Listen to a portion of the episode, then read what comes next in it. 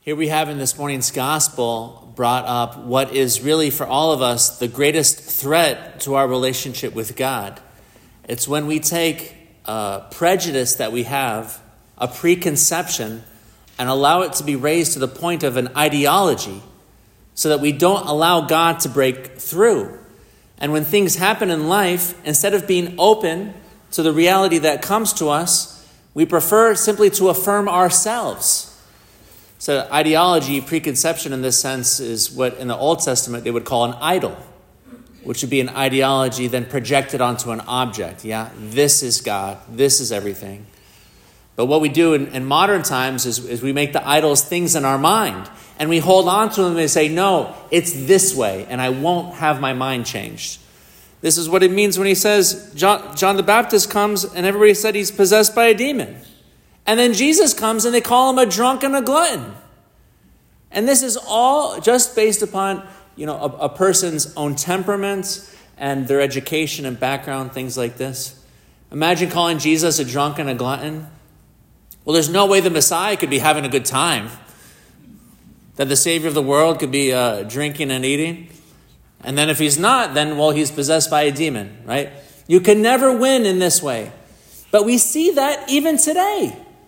Just look at the way that people treat the Pope. There's nothing that the Pope can say that will change anybody's mind about him. Because if you come, if you self-identify as conservative, then you'll say the Pope is liberal. And if you self-identify as liberal, then you'll say the Pope is conservative. And there's no evidence and there's nothing else and you know we'll get into conversations with people and, and news that just affirm our own opinion because we're unwilling to be open to what essentially to the way that god wants to be in relationship with us and this is why this is part of the work that we have to do for advent is that work of opening ourselves to asking the question okay god how do you want to be in relationship with me how are you going to come and be with me and to try to prefer that and to be open to that. Of course, nobody can escape preconceptions. We all have preconceptions. We live with preconceptions. Preconceptions aren't bad. But when we hold on to them and don't re- allow reality to break through, then we, come, we become small minded and we stop being religious people. Because then everything is just about affirming ourselves.